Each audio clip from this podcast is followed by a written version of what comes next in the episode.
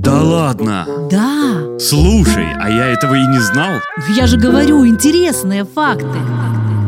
Программа «Факты в массы». Богато украшенная елка в период рождественских и новогодних праздников, кажется, всегда была в наших домах и дворах. Ну кто не помнит эту волшебную красотку с самого раннего детства? А откуда пошел этот обычай и много ли вы знаете о любимом символе зимних торжеств? Всем привет, с вами Наташа Круш и интересные факты о новогодней красавице. В России обычай праздновать зимний Новый год с хвойным деревцем во дворе вел Петр I с 1700 года. А в Европе елка использовалась в качестве атрибута рождественских торжеств, но изначально она устанавливалась во дворах добропорядочных граждан исключительно для того, чтобы отпугивать своими колючками и тряпочками, развешенными на них злых духов, которые в темные холодные ночи вполне могли бродить по окрестностям.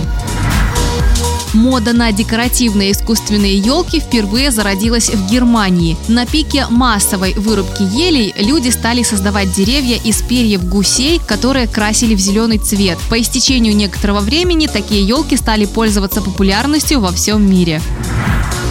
В Рио-де-Жанейро уже 15 лет устанавливают елку на воде. Эта плавучая ель даже занесена в Книгу рекордов Гиннесса, а каждый год ее высота становится больше и больше. Первыми украшениями ели являлись обыкновенные яблоки. Позже начали использовать конфеты в красивых обертках, печенье и другие сладости. В 16 веке в Европе люди стали украшать елку настоящими свечами. Таким образом, они хотели имитировать мерцание звезд среди ночной темноты. Интересный факт. 18 человек могут дышать чистым воздухом, если засадить 10 соток земли елками. Если вы хотите вырастить елку в своем дворе, то имейте в виду, на это потребуется от 15 лет.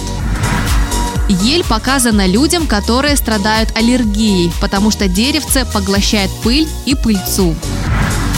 И последнее на сегодня. Говорят, что если таблетку аспирина смешать с двумя чайными ложками сахара, обычным песком и растворить это все в воде, новогодняя елка сможет простоять больше месяца. На этом у меня все. С вами была Наташа Круш. Пока. Да ладно? Да. Слушай, а я этого и не знал. Я же говорю, интересные факты. Программа «Факты в массы».